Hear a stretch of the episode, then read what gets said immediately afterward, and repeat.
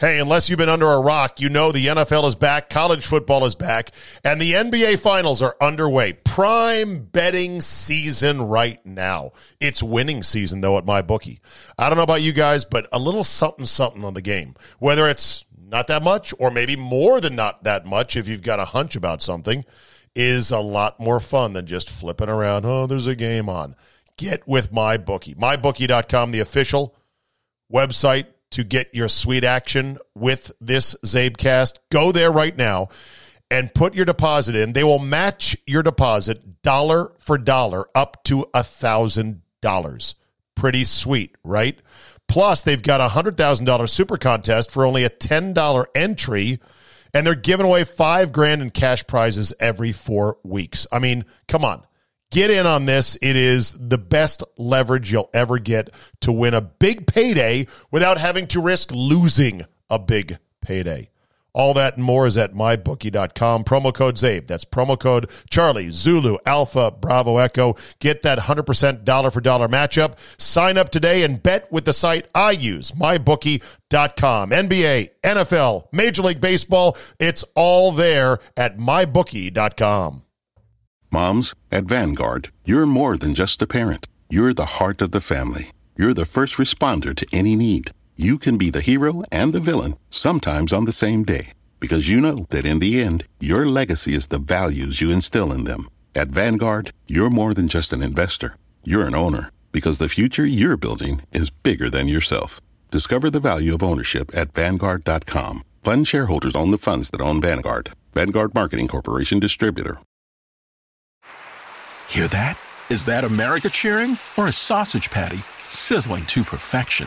It's time to cheer for Egg McMuffin and fresh cracked eggs at McDonald's. It's time to wake up to the aroma of freshly baked biscuits and treat yourself to a real honest to goodness morning meal. Breakfast. It's on at McDonald's. Now get any breakfast sandwich for just 2 bucks. Available only through the app. Mobile order and pay available at participating McDonald's. McD app download and registration required. Today on the Czabecast, pour one out for Eddie Van Halen, dead at 65, but with a massive rock legacy left behind. Ron Thomas joins me. We'll talk NBA Finals, even though ratings have cratered. Plus, we've got life returning to more NFL stadiums. All that, plus the most fascinating 30 second video clip I've seen in a long time. Your high test, not street legal. 30 minute dose of pure me is locked and loaded, so buckle up and let's go. Here we go.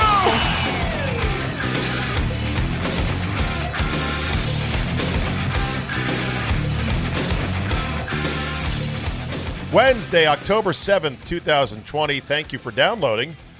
Let's get started. Eddie Van Halen, dead at 65 on Tuesday. What a bummer. I did not know that he had been sick for some time. He'd been battling throat cancer for almost 10 years, and he was hanging in there, but uh, he eventually obviously uh, succumbed to it. Another, the cancer had spread, and it went downhill pretty quick in the last I think, couple of months. And he leaves behind, obviously, a lot of people who grew up on Van Halen.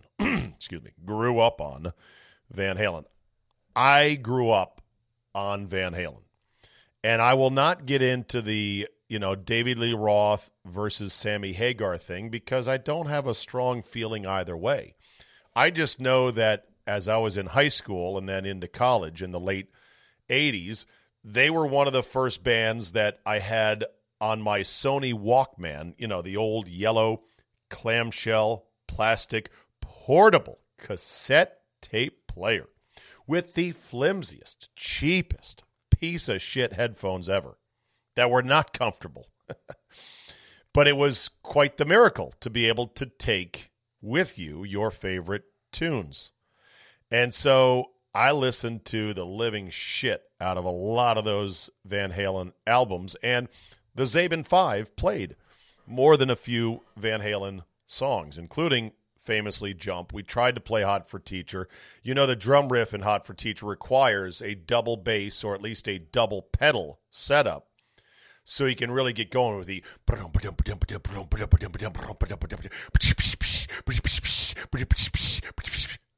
Why don't you just play it? You've got a computer right here. Okay, well, I didn't have it up handy, but I can can get it up here in just a second. Let's see if YouTube is open at this uh, crazy hour. Oh yeah, it is open. How about that? Uh, Van Halen, hot for teacher. I called uh, my best bud growing up on the mean streets of McLean, Al Nabasi, guitarist in the Czaban Five. He and I were the ones that formed the Czaban Five, and we didn't call ourselves the Czaban Five. I don't even know what our name was per se, but he was my guitarist, and he now works. I'm very proud to say he works for Fender Guitars in Los Angeles. My boy's all grown up. You know, Al was a free spirit. By the time senior year came, Al Al had a lot of fun in high school. Alan. and he and I sort of parted ways to a certain extent. We parted we didn't part ways. I mean, he lived next door to me. Here's here's how tight me and Al Nabasi were as kids growing up. At one point when we were kids, we decided a cool thing would be to take fishing wire, string it from his bedroom window, which actually faced away from mine and sort of around the corner. But we set up this little system where it had a, a little wheel and a pulley around the corner of the gutter over to my bedroom window, which was probably a good 50 to 60 yards. So I'm talking about 150 feet. So we could then pass notes to each other across the mean suburban streets of McLean, Virginia. And he and I played in various, you know, organized bands together in junior high and high school. But we kind of parted ways with friends groups. He was running with a bit of a faster crowd, and he went to Georgetown because his dad, uh, not because his dad was the head of pediatrics at Georgetown, because Al was is really smart and got really good grades up until his last year of senior senior high school, but he was already in basically. So he went to Georgetown and he had a fucking hell of a great time. And basically got kicked out in a semester flat. He then went to a junior college out in Arizona. He went to University of Arizona, and he's been out west ever since. He's been in adult grown up bands that were really, really good and played gigs and recorded albums, but didn't go too far. He then got a job with Fender Guitars as one of their product development guys. And now he's living in Los Angeles working for Fender. So I heard the news of Eddie Van Halen passing away, and then I called him impromptu on my speakerphone on the radio, and it was a nice little chat. But we uh, tried to play Hot for Teacher, but it was just uh, too difficult. Oh, hold on. Here we go.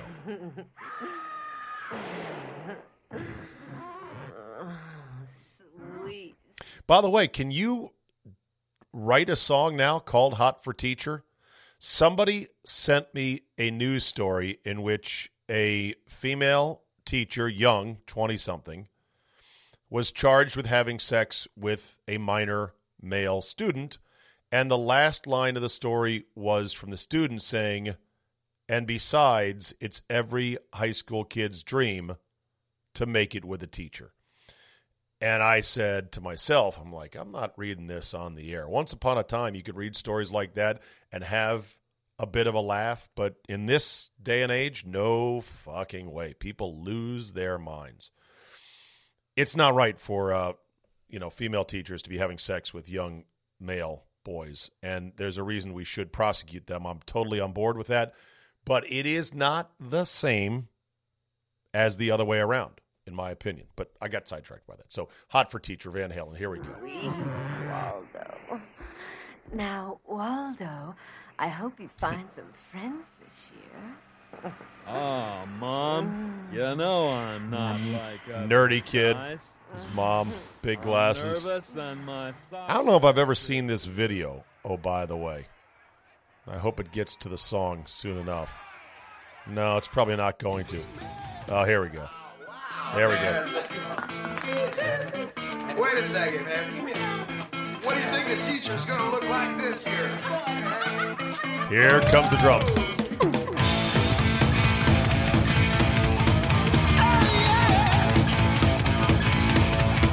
Teacher, stop that screaming. Teacher, don't you see? Don't wanna be no uptown Fucking great song. It really is.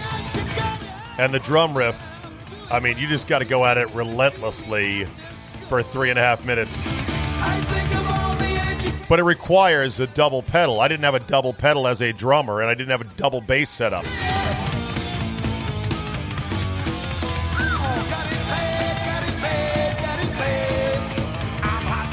Anyway, rest in peace, Eddie Van Halen.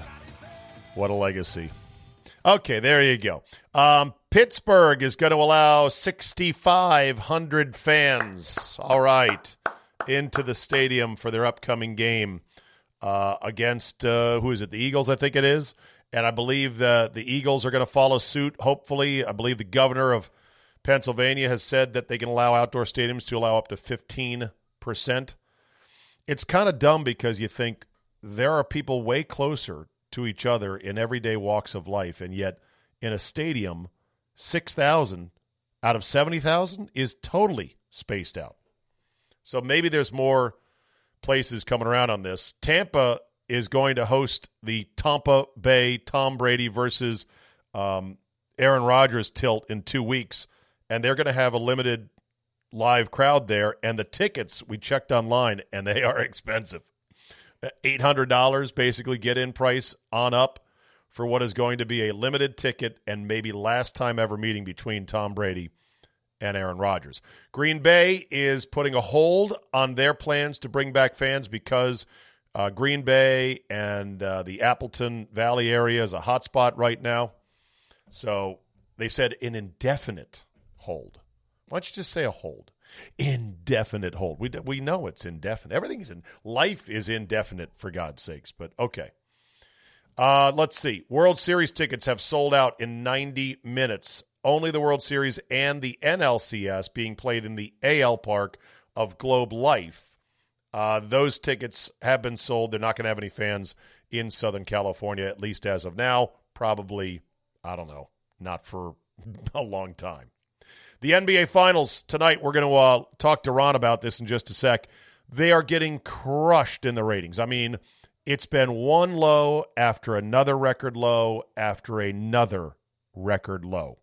And game three, which was Sunday night, which was after the drama with the president had kind of tied down, so you can't use that as a distraction or as a mitigating factor. It was on opposite the NBA Finals, a NFL game, these the uh, Eagles and the Niners. Not a very good game, and it once again set a new low. That was with Jimmy Butler going crazy, and an upset where everyone thought, okay, they're just going to roll over and die.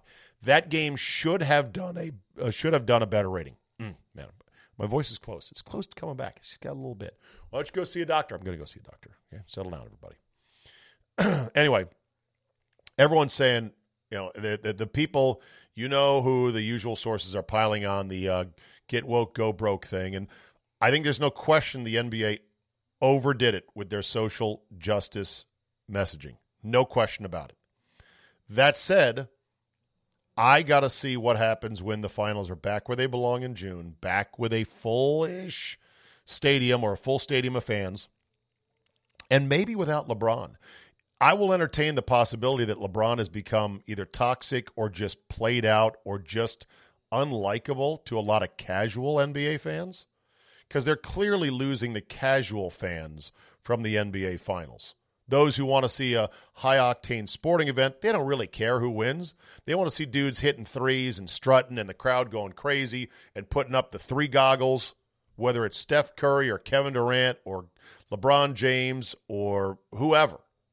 Without that, it's just basketball, basically. You got to be a real junkie like Ron is, and we'll talk to him in a second. But what is notable is that Rachel Nichols, in an interview with Adam Silver, got out of him that next year, Adam Silver says they're probably not going to have much of that messaging on the court like they once had or this year. He said basically, yeah, the Black Lives Matter and the social justice and the things on the jerseys, it'll be more normal, he said next year. That's pretty big right there. That's as close to an admission from Silver that, yeah, we might have overdone it. Yeah, we might have hurt ourselves just a bit. We'll see. I want to see if the NBA ratings ever get back to the 2019 levels prior to the pandemic and prior to the social justice upheaval, or if it's going to be a street fight just to get back somewhere close, but they're never going to get to where they once were. This has huge ramifications, by the way, for the league going forward and for years to come. If you're somebody who has sworn off the NBA for whatever reason, whether you just hate LeBron or if you think the league is rigged or You don't like the social justice messages or whatever. If you really are like, that's it, I'm out, it's hard to get that person back. They say in business, and I'm not a businessman, that it costs, I don't know how many times as much to gain a new customer as it does to just hold on to your customers. So, customer retention, I've been told, I've heard, I've read a few things, is the number one focus of just about any business because the cost of getting a new customer that wasn't one is so much higher and so much more difficult and requires so much effort and guesswork. It's better once you got a big pile of people to keep them. I think the NBA might have chased a lot of people away, and you can assign to their ratings whatever you want, but other ratings are not taking nearly as much of a dive. Yeah, most mostly speaking, everything is down a little bit. The NFL's basically fine. It's down. It's soft a little bit, but it's not down too much. Baseball ratings were actually up 4% when you look only at the regional sports networks. The RSNs showed a 4% increase. Now you're talking with a very small number compared to football, but up is up. You can't argue with that. Up is up. The SEC's ratings are up big. In fact, the Georgia game over the weekend that had what looked like a half full stadium, that had a 113% increase from a similar game last year. Other college football games are down. So the college football landscape as a whole, mm, hard to say. I'd say it's down, but certainly the SEC is eating right now and eating very well. And I know me as a as a casualish college football fan, I watched more of the George Auburn game because it looked like a real game. There's people in the stands. That's been a big thing for me. Hey, unless you've been under a rock, you know the NFL is back, college football is back, and the NBA finals are underway. Prime betting season right now. It's winning season, though, at my bookie. I don't know about you guys, but a little something something on the game. Whether it's not that much or maybe more than not that much if you've got a hunch about something is a lot more fun than just flipping around. Oh, there's a game on. Get with my bookie. MyBookie.com, the official website to get your sweet action with this Czabecast. Go there right now and put your deposit in. They will match your deposit dollar for dollar up to a thousand dollars. Pretty sweet, right? Plus, they've got a hundred thousand dollar super contest for only a ten dollar entry, and they're giving away five grand in cash prizes every four weeks. I mean, come on. Get in on this. It is the best leverage you'll ever get to win a big payday without having to risk losing a big payday. All that and more is at mybookie.com. Promo code CZABE. That's promo code Charlie, Zulu, Alpha, Bravo, Echo. Get that 100% dollar for dollar matchup. Sign up today and bet with the site I use, mybookie.com. NBA, NFL, Major League Baseball. It's all there at mybookie.com. Media note Barstool apparently is out at SiriusXM. El Presidente tweeted, I'd say we're 99.9% out of Sirius. We aren't in the same stratosphere in terms of negotiations. We will just move on to new platforms as always. Our crowd will follow as always. This comes out as well as the day that it reported that Howard Stern has apparently signed a new deal with SiriusXM for $120 million. Wow. Good for him. I listen to Howard Stern from time to time because I do subscribe to SiriusXM, and I keep saying to myself, you know, I should probably cancel that because it's not really worth it for me. And there's so many other options out there, like the Czabecast. Ding ding, five bucks a month, well worth it. Come on, support the cause. And I've listened to the Barstool product on SiriusXM, and I would say my criticism of their product is that their shows lack structure. They lack a sort of branding or a focus. It's just their people, yabada, yabada, yabada. Talkity talk, talk, talk. Talkity talk, talk, talk. There is what I consider in the business an ability once you have a certain audience through years of being on the radio, once you have your following, there is an ability to selectively at times go into what I call self indulgent radio, where you are talking about the foibles between yourself and your co hosts and whoever. And we do that a decent amount with me, Scott, and Solly, and we've been together for a long time. I am always very conscious of okay, how long have I been going on about inside base, baseball or personal stuff? Or if we're talking about a personal experience, is it relatable to everybody else? When people on the radio or on satellite or wherever get so personal and mundane and it doesn't have any relatability, it's self indulgent radio and it's usually bad.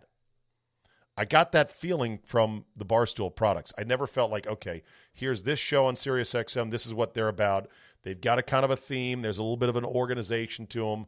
And okay, I, I get it. I, I like I get it and I like it. I'm coming back. It was all just sort of scattershot, but whatever. Would I like to be back on Sirius XM? Yes. Yes. Hell yes. A million times. Hell yes.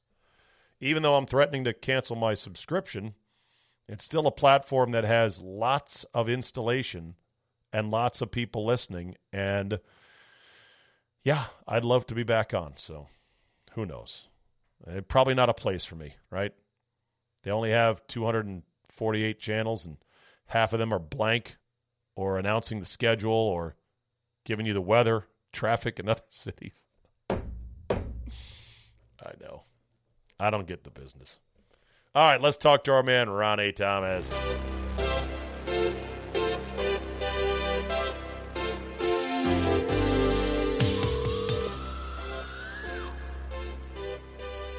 Hello, Steven. I am opting out of your traditional intro music for one of the great rock songs of all time, Jump by Van Halen. Can you hear this down the line? I can't, Interesting. It's some setting but I, on my. believe me, I know what it sounds oh, like. I know you do. I thought you were going to play Eruption, maybe. Could have done that as well. I mean, Ah. so many to choose from.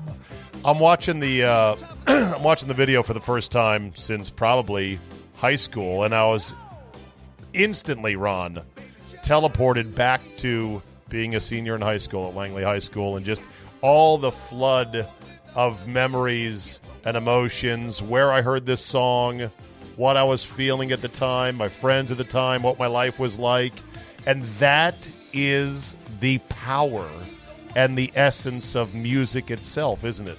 Yeah, it really is. There it's a was memory um, machine, is what music is. It is, especially if you got to see them live. Any band, I'm saying, but uh, there was nothing that compared to a Van Halen show. My first show was 1984, and that was the Jump Tour. I sent you the ticket stubs. Yes, Ronnie sent me a of bunch of ticket stubs uh, to prove his Van Halen bona fides. Oh yeah, I mean, so it, good. it was just so good, and every song on the album was so good.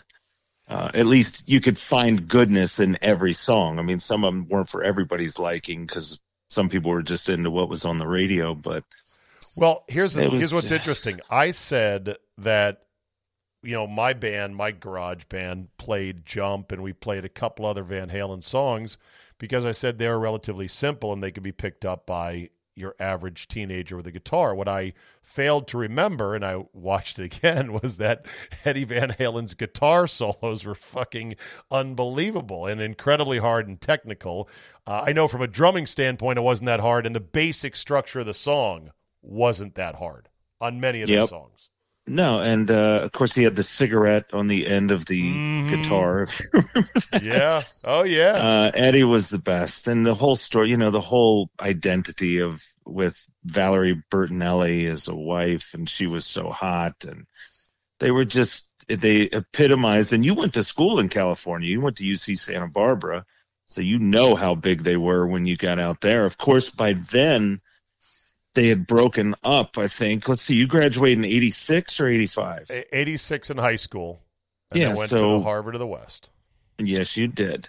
So, Steve, I have been communicating with my friend Greg, and he, if you're able to pull this off, I have his phone number and he's sitting by, and we can have the foremost historian and author in the world on Van Halen, if you can call him right now. He's ready. Well, shit. Uh, go ahead and uh, can you you want me to add the call right now? Yes, please. His Okay. name's Greg. His book is Van Halen Rising, and it is, I mean, it's the best book that's ever been written about Van Did- Halen. Can you text me the number?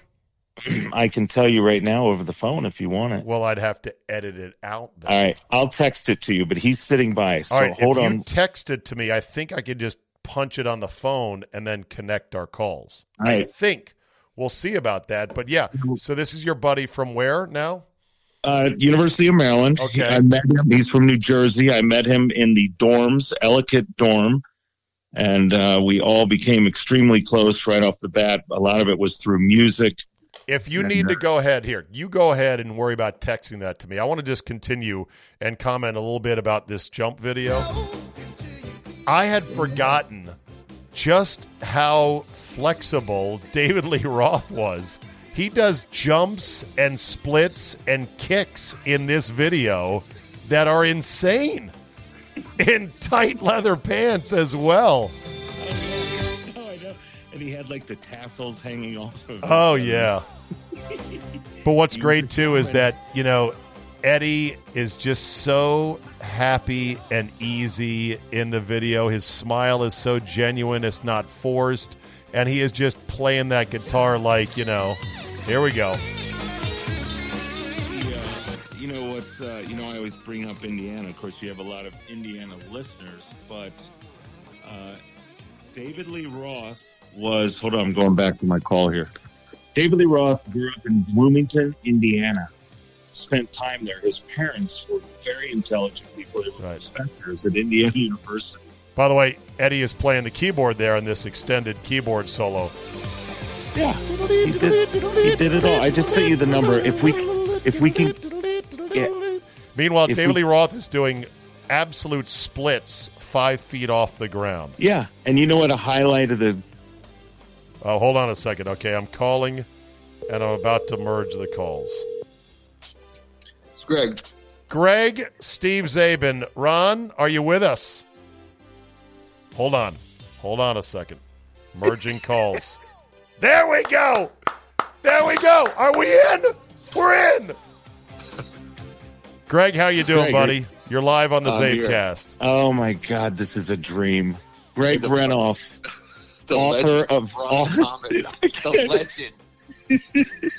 You know, I haven't told him, Greg. Well, this is a, a podcast. It's very popular, and the people who listen to this are just going to love your insight on Van Halen. But I haven't even told the story because we just started about our trip in Will's Chevy uh, Vega or whatever we okay. drove. Whoa, whoa, whoa, whoa, Ron, Ron, slow down here. Slow down. we here. drove to Richmond, Ron! Virginia to see them. Ron, slow down Yeah. here.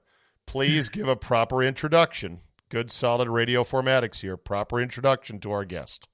All right, Greg Renoff is uh, the author of Van Halen Rising, which is easily the best and most insightful and most well done book uh, on Van Halen. It's about how a garage band from California saved heavy metal. And uh, Greg, it's just great to have you on, brother. I know it it's, is- it's a it it's is, a sad day. It's It a sad day. I, I'm, you know, you've actually made me laugh for the first time in a, many hours. I, uh, Ron and I go way back, and we're old friends, and it's a uh, great to hear your voice, and I'm glad to talk. But yes, it is. It's a sad, a sad thing. I mean, it's the end of an era. Really so, so Greg, you knew Ron at Maryland. is. Get down Ron in Maryland. we listened to a lot of Van Halen together, and that's actually a very happy memory. So- a lot Yeah. of Van Halen together. So when did when did you write this book? So I wrote the book. It came out in 2015. So I wrote it, um, you know, over the two or three years leading up to 2015. Are you a writer? Are you a journalist? What do you do for a living? Well, I'm a recovering academic. I actually um, taught college for a lot of years, and then uh, when my wife and I had children, and we ended up moving to Tulsa for her job, I ended up leaving academia, and so I write full time, and uh, I'm also a full time. Uh, what would you call me? Uh, Gigolo, teacher now. full time gigolo. I'm just a gigolo, You right? really, you really have no idea what my life is like right now. But thank you for that that that momentary pleasure. Dude, so so so I find it funny you call yourself a recovering academic. yes, I think that's a whole separate podcast, Ron. We're not going to get yeah, into that no. Sure. I, I was a college professor for a lot of years. I really enjoyed it in all seriousness, and it was. uh But uh yeah, I left academia and uh, Well, 2015, and then kind of transitioned to doing full time writing and parenting and all that good stuff. So Good for Well, you. Steve, Steve, when I hit up Greg just moments ago, he said uh, he didn't answer the first time. Then he sent me a text and said, "I'm tutoring a, one of my students for an exam tomorrow. Can I talk later? And I was persistent. I said, well, we're getting ready to do this podcast. But anyway, Greg, what uh, what was your interest into Van Halen? Was it did it go back to the college days or was it pre-college? I don't remember. Yeah, I mean, I, I started um, listening to Van Halen when I was a like a freshman or sophomore in high school, and I saw them on the 1984 tour, and that really did it for me. I mean, that was that was what made me a a fan. And then uh, you know, the years go on. I ended up writing a book on Van Halen. It's just a product really of me being a fan and then um, being a historian. I um, you know went to grad school, got a PhD in history, and then kind of became uh, obvious to me that no one was going to write the early days story if I didn't write it. And I thought uh, it was a great way to kind of think about the band in a different sort of way that wasn't sort of the quote unquote fame years that everyone kind of knew generally about, but has been their, as Ron said when we first got on, their backyard party days when they were just, you know, kids. They were like 18, 19 year old kids just making a hundred bucks a night, um, playing keggers basically. You know, that's what they did, and they just split the money four ways, and it's a, it was a great, I thought a great um, American success story, and the brothers coming from Holland when they were very young, and then coming to the United States, and you know, they they really live the American dream, and it's it's uh, hard to imagine there's going to be no Eddie Van Halen um, on the planet anymore because it was you know, such a huge part of my life and so part of everybody's life as a fan. Your uh, your subtitle is how a Southern California backyard party band saved. It's not too late to make someone's holiday season a special one. Start now as an Amazon Delivery Station warehouse associate to earn some extra money for the holidays. You'd help bring joy to thousands near you by preparing packages and loading them up for their final delivery. With night and early morning shifts available through the new year, you'd also have the flexibility to spend time with your loved ones. To start as a delivery station associate, go to amazon.com slash holiday work. Amazon is a proud equal opportunity employer. Hello, Discover here to explain our cash back match. Here's how it works. We give you cash back for using your Discover card on the things you were going to buy anyway. Then we match that cash back in your first year. And that's why we call it Cashback Match. Now to recap and say cashback one more time. We match all the cash back you've earned at the end of your first year automatically. Discover. Exceptionally common sense. Learn more at discover.com slash match. Limitations apply. Heavy metal. Tell me how they saved heavy metal. And I never so- I never considered Van Halen heavy metal, but maybe I didn't understand it. Well, so the the subtitle of the book speaks to the fact that in 1978, when they came out, they would have been called by people in the industry, anyone who was a fan, heavy metal. So at the time, like Queen could have been called heavy metal, like Heart. Anything was kind of like loud, arena rock Heart? with guitars. Led Zeppelin, yeah. I mean, even like again, it, it it it was just like a term that has changed. Like we think about it, like Metallica or Slayer or Right. any number of other bands that have nothing to do with what Van Halen is. But basically, um, yeah, it was just meant to be like guitar driven hard rock for arenas. That would have been like heavy metal. And so um, the argument of the book is that in 1978, when Van Halen came out, the music that was popular at the time it's going to be disco, soft rock, um, punk rock was getting increasingly popular. And really, a band like Van Halen was seen by people in the industry, meaning record company executives who would sign bands. It's kind of like like watered over Black Sabbath, watered over Deep Purple, like kind of like old, you know, just basically a rehash of the old sound of the early 70s. And so that's what I meant by Save Heavy Metal was that they just they came out and they were able to have this double platinum record in a year when you know Blondie was huge, the Bee Gees were huge. It's hmm. just the sound was very different, and so those guys kind of came and wo- wo- you know waved the flag for that kind of hard rock. Again, we would call it hard rock today, but at the time in '78, they were called a, a heavy metal band. And Greg, and you're doing your research. I know you did not get full cooperation from the band. You had to go deep into produ- producers and Right, even yeah, friends, deep into friends. So talk a little bit about that if you would. Yeah, I mean the thing for for me in trying to do the, the book, I really wanted to tell the story of them before they were famous. And the thing that was kind of cool about that was obviously before you're famous, you can really rub elbows with a lot of people that later in life probably wouldn't have access to you. And so these would have been guys they went to high school with, bar owners, promoters, girlfriends. Um, you know, they were just they were just kids from the neighborhood, and that was the cool thing to, to talk to these folks because it was, you know, you can imagine. Um, you know, Ron, you're you were a great high school high school athlete. A lot of people could look back and say, you know, I saw X star now who's in the NFL or the NBA playing. Yep. you know, before they were famous. And it's sort of that special thing, like I saw this talent before everyone else did. Um, and that's what the people who grew up with Van Halen could kind of say that they saw them in backyards and play these nightclubs. There might have been 20 people there at a nightclub, but you know, you could say, Hey, I was there and saw this band before they were, they were famous. So, And they were uh, probably more than anxious to talk about it because no one had really done this what you were doing, this kind of a book. correct, correct. And you know, it was, it was meant to be also kind of, I wanted the book to capture that dazed and confused scene of the time. I mean, that's exactly that really is exactly the time when Van Halen was coming up. That 74, 75. So it was like a lot of ZZ Top they played. They played Right. a lot of yeah, you know, that that early 70s um, Led Zeppelin, Zeppelin hard rock, and so that was the cool thing too. It kind of captured that.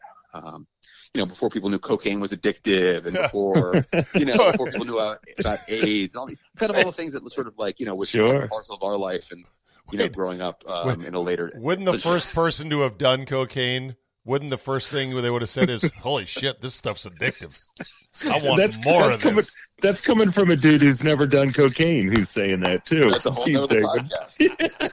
hey, so tell us, uh, Greg. I know we don't have a ton of time, but tell us Yeah, something we do. need to know. Why are you okay, rushing me? good. All right. Does Tell Greg have me another about- ten minutes? Let's just get into this here. I got a few questions. Tell me something about Eddie Van Halen that the average person wouldn't know. God, I mean, the thing the average person wouldn't know about Eddie Van Halen. I mean, I think he was a really a shy person. I think that I, a lot of people, when they would look at him jumping on stage and he was a great showman, kind of assumed that it was sort of natural bravado, but he was really a person who, when they first started out, um, when he would sing, people told me that Eddie had long hair. Again, this would have been like 1971. He would have been like 16. He'd let his hair fall on his face, almost like, um, you know, Kurt Cobain style. Like you couldn't Right, even see his right. face because he was, you know, he wouldn't move around and he was really very, very shy. And I think that that kind of continued his whole life. He was never, you know, super comfortable with the fame aspects of being a rock star. He would talk about how I'm a musician, not a rock star. Like he would kind of, when people hmm. say you're a rock star, he kind of would get irritated at that, going, "No, I'm a musician."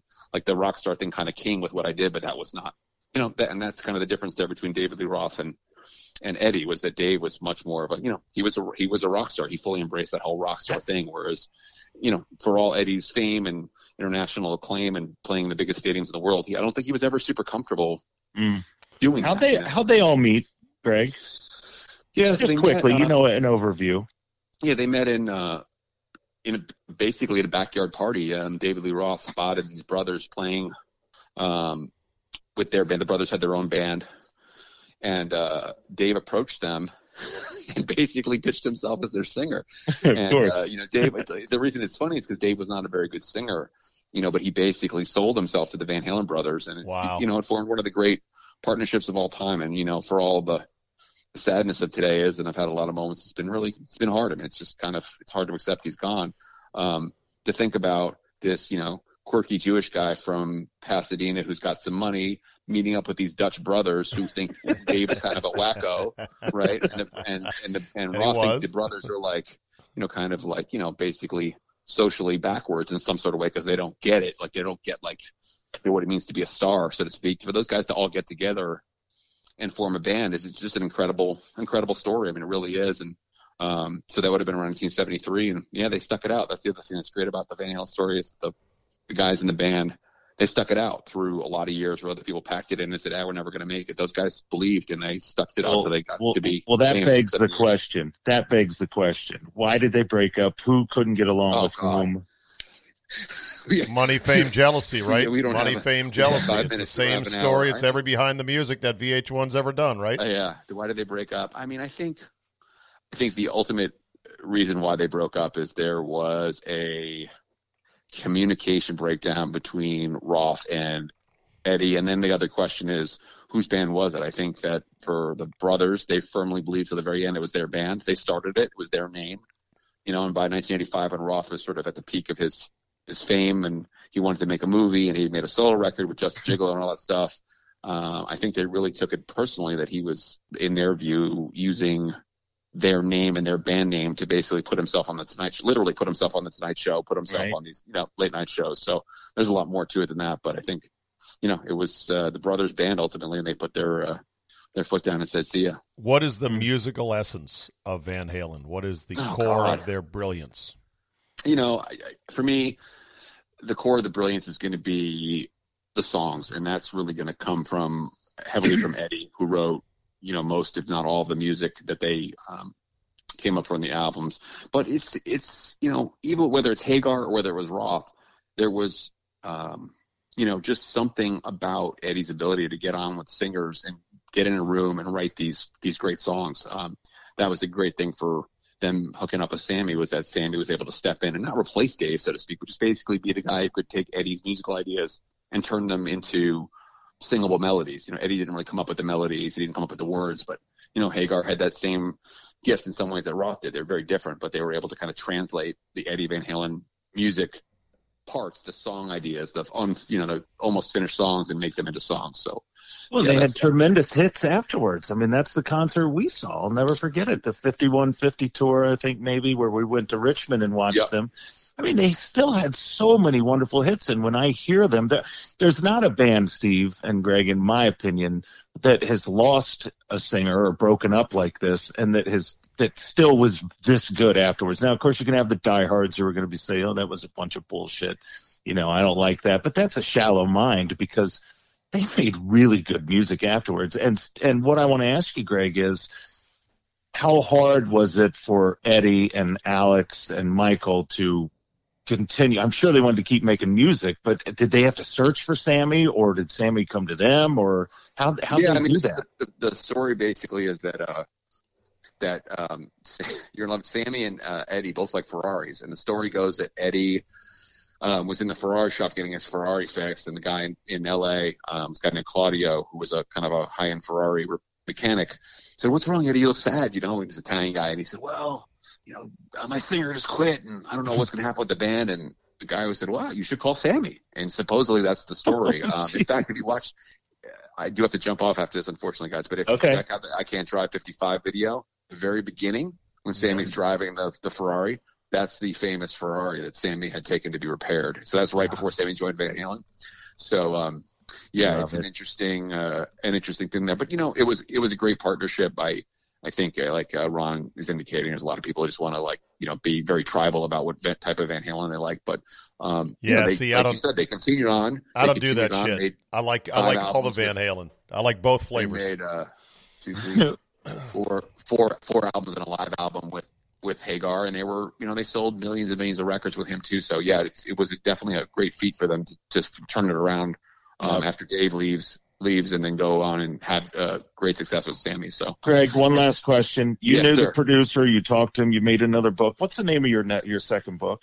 Oh, it's Ted Templeman, a platinum producer's life and music. So Ted is the guy who not only produced Van Halen, but he also produced uh, Sammy. So he was the record producer that I Can't Drive 55 with Sammy. And so made a lot of all the Doobie Brothers songs on the radio that you guys know, everyone knows. That's Ted Tem- Templeman too. So it was a Wow. great honor to write his story. And yeah, Awesome. it's, uh, anyway, I appreciate a bit of, uh, just, it was nice to talk to you guys. Awesome, Thank- Greg. It was nice to to meet up. you. Thank you for your Greg, time. thank you, brother. All Love right. you. We'll talk again. All right. everybody, too. All right, there you Take go. care, bud. You just See ya. hang up, Ron. You stay right there Okay. as I play the uh, I Can't Drive 55 official video and look at that Ferrari right there with Sammy Oh, Hagar. this thing is running great.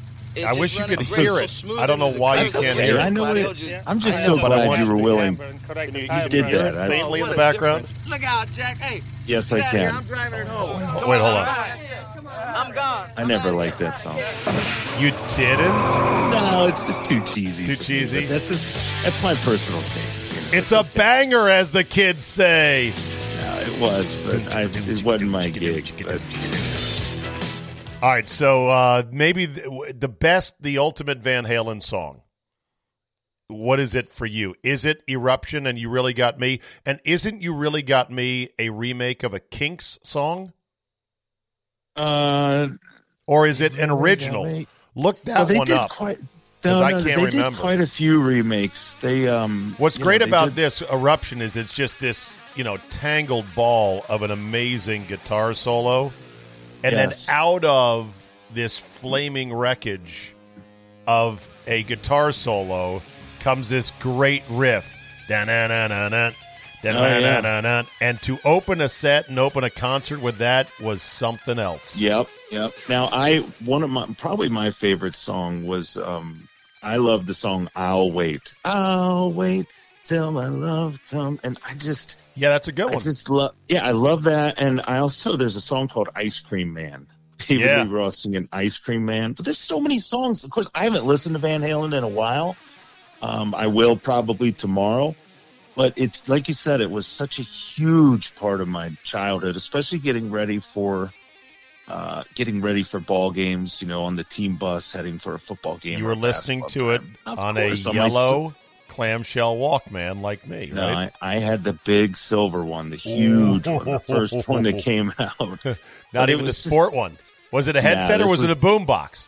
boom Were you was playing it for the whole was- team? Like, hey team, how about no, some? this was a, some Van this Halen? was a Sony Walkman one. I still have it too. But I, you know, he's gone. I just, uh, I don't know. You wonder if cigarettes killed him or what killed him. But Well, probably didn't help. Throat cancer. He'd been battling it for ten years. Hold Yeah, on. yeah. I, I wish you could listen. I'm just getting to the uh, part. Here we go. Here we go. And out of the fire. Fucking a yeah.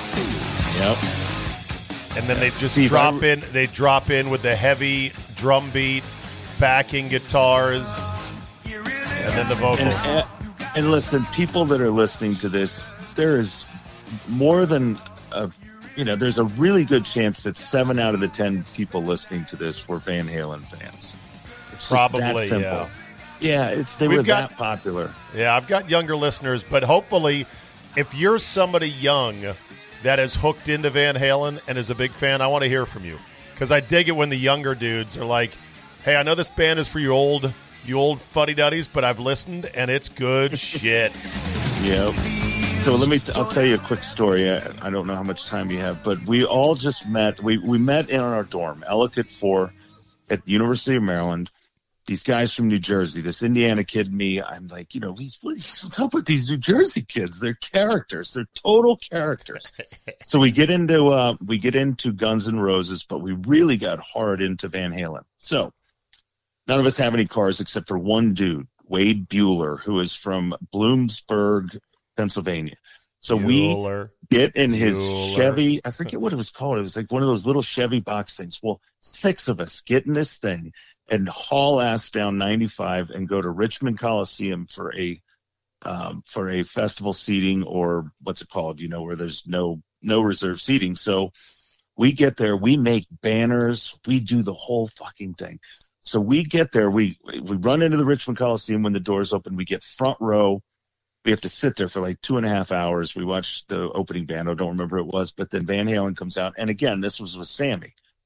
But he takes this is the biggest moment of our lives up to this point. We made this tarp that said Van Halen rocks the Terps, and Terps we did in the red and white pattern of Eddie's guitar, and they hold it up on stage. It was like we were like, oh my god, losing our mind. Uh, like Eddie had one side of it and Sammy had the other. And then Sammy, we threw up a corduroy University of Maryland hat, and Sammy wore it backwards during "I Can't Drive 55." And for us, you know, That's we were this. That's the we were greatest moment of your life. Yeah, Sammy we Hagar so- took our hat and who's wearing it? That's Yeah, so awesome. and the most incredible thing about this trip was that that, that little piece of shit car made it down and back. Uh, you know, and we were doing like 85, of course, but just memories. and Steve, you know, that's the thing, man. It brings you back. Brings you back to the best of times. The music that was your favorite music. Right. Well, and and and something else I want to say to you is that you know today I played my first senior event, uh, the Maryland State Senior Open, first round.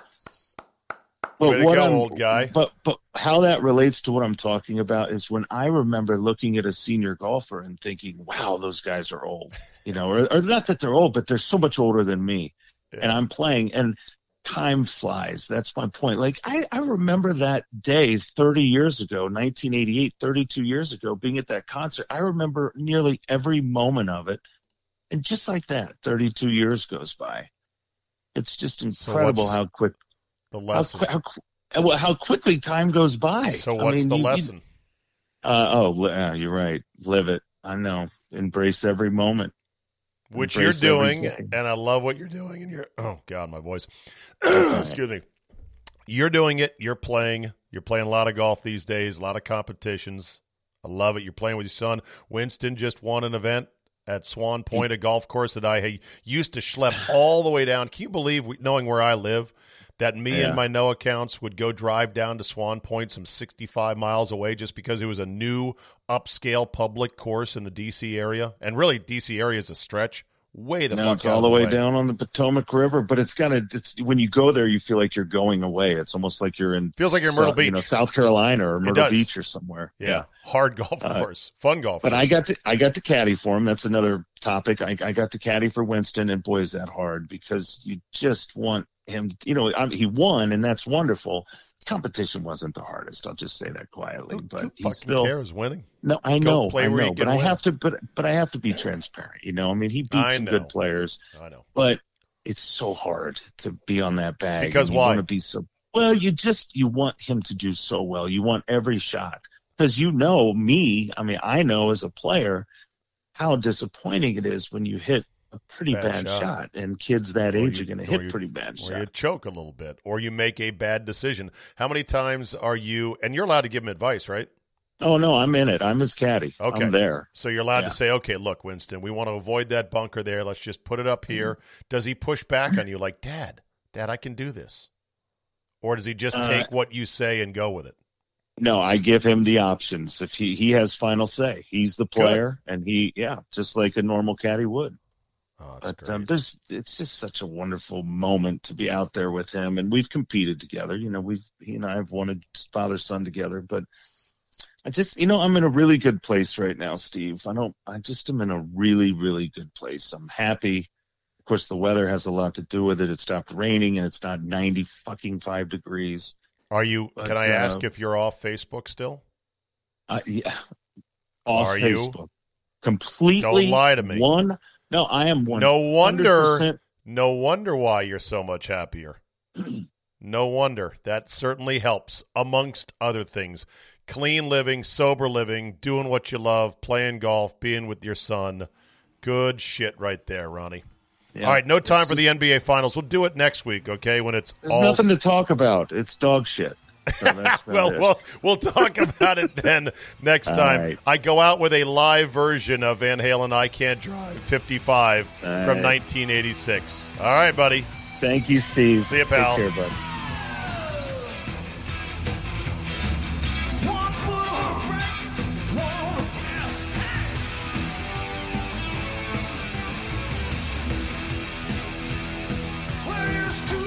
All right, quick COVID points. I promise won't take more than two minutes. Then we're done. Top German virologist. Ooh, the Germans. The Germans. Come on, Czabe. You going to play the Germans? Yeah, you got to play the Germans. All right, top German virologist. Here we go. Burns and the Germans. Oh, another Friday is upon us. Oh. What'll you be doing, Smithers? Oh, Something gay, no doubt. What? What? Oh, the Germans are mad at me. I'm so scared. Ooh, the Germans. Oh, oh, the Germans are coming to get Stop me. that. Easy, guys. Oh, don't let the Germans come after Please me. stop the oh, pretending no, you're the scared Germans are game. coming Stop after it. me. Top German virologist comes out and says, look, essentially, and I'm paraphrasing, this thing is way, way less deadly than we thought at first. All these interventions are having virtually no provable positive effect. And more importantly, we're causing a lot of harm here, here, here, here, and here. This needs to end. So maybe it's not just some people in this country that people politically hate.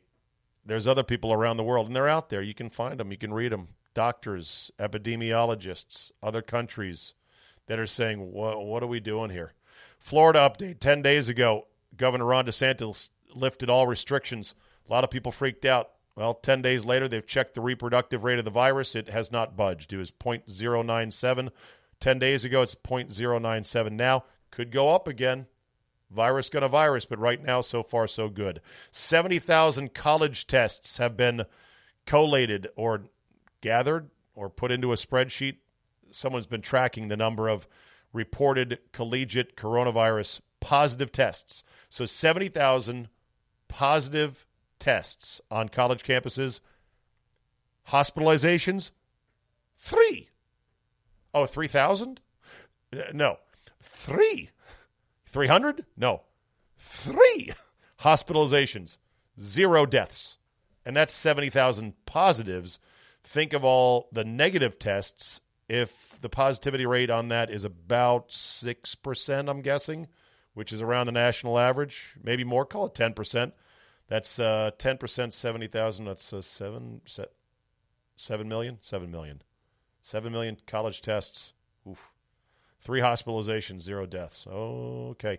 Wisconsin Governor Tony Evers limiting bars and restaurants to 25% capacity until after the election. Hmm. Okay. And then there's this must read article on herd immunity by Martin Kulldorff, professor of medicine at Harvard Medical School and a biostatistician and epidemiologist specializing in spread of infectious diseases. Wow, this guy's from Harvard and he's all that. It sounds like he's a smart guy. Here's what he says. Quote, the pandemic will not be over until we reach herd immunity, either through a vaccine or through natural infections. Herd immunity is not a strategy, but a proven scientific phenomenon. And to deny that is as silly as denying gravity. With the right strategy, we can even use it to save lives. Under the vaccine scenario, he writes the, the right strategy is to protect the elderly and other high risk groups until they're protected by herd immunity, while the younger generations keep society afloat. Under the second scenario of natural immunity, the right strategy is to protect the elderly and other high risk groups until they're protected by herd immunity, while the younger generation keeps society afloat.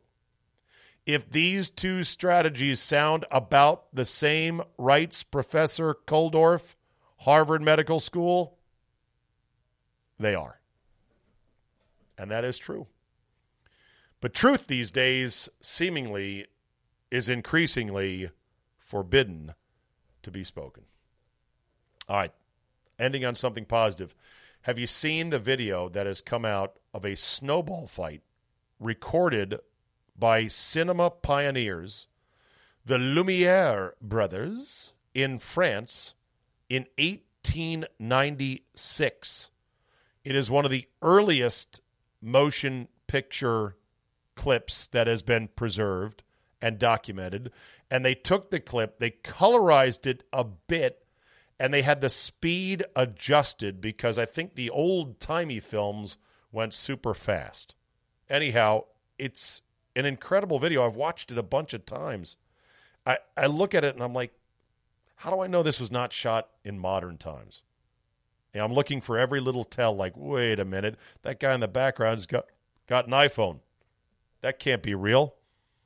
It got me to thinking of I'd love to see all of the first film of this, the first film of that, the first film of whatever. And the more we can sort of preserve, fluff up, colorize, speed adjust, clean up, the better. Although I would like to see them in their original state. Just because, as a video nerd, as a hobbyist, I think to myself, man, the tools we have now are so good, so insanely good for the consumer. And yet, 120 years ago, the first person to be able to record motion, some act that happened in real life, not a painting, not even a photograph, which was revolutionary when it was invented, but motion pictures. I mean, that's the stuff of pure voodoo back in the day. And they were figuring out how to do it. And I could just imagine them looking around like, wow, we got it. Look at that snowball fight. Pretty cool stuff. Is it as cool as a cat video on TikTok? Mm, probably not. But it's cool to me, a video nerd. That'll do it for me today. Thank you so much for listening and being a loyal Czabecast fan. Remember, this is not a full blown recap of everything that's happened in sports or otherwise in a 24 hour period. It is just a supplement stuff that I have not gotten to in my otherwise six hours on the radio, 6 to 9 a.m. on the game in Milwaukee, 97.3, and on 980 in DC from 3 to 6 in the afternoon. Tune into both of those. Tell a couple friends, spread the word. And if you want to support this podcast and the overall efforts, then subscribe to Fridays and get Football Five Ways Fridays. Yes, my picks went one and two, but my lock came home. So the lock is four, four, four, and oh. And I'm going to make you money again this Friday. Thanks so much for listening. Tell a couple friends. Have a great Wednesday, and we will see you next time.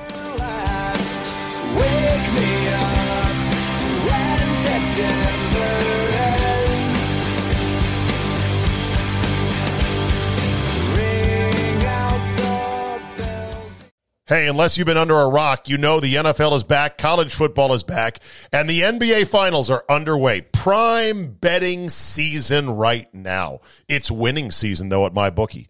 I don't know about you guys, but a little something something on the game. Whether it's not that much or maybe more than not that much if you've got a hunch about something is a lot more fun than just flipping around. Oh, there's a game on. Get with my bookie. MyBookie.com, the official website to get your sweet action with this Czabecast. Go there right now and put your deposit in. They will match your deposit dollar for dollar up to a thousand dollars. Pretty sweet, right? Plus, they've got a hundred thousand dollar super contest for only a ten dollar entry, and they're giving away five grand in cash prizes every four weeks. I mean, come on. Get in on this. It is the best leverage you'll ever get to win a big payday without having to risk losing a big payday.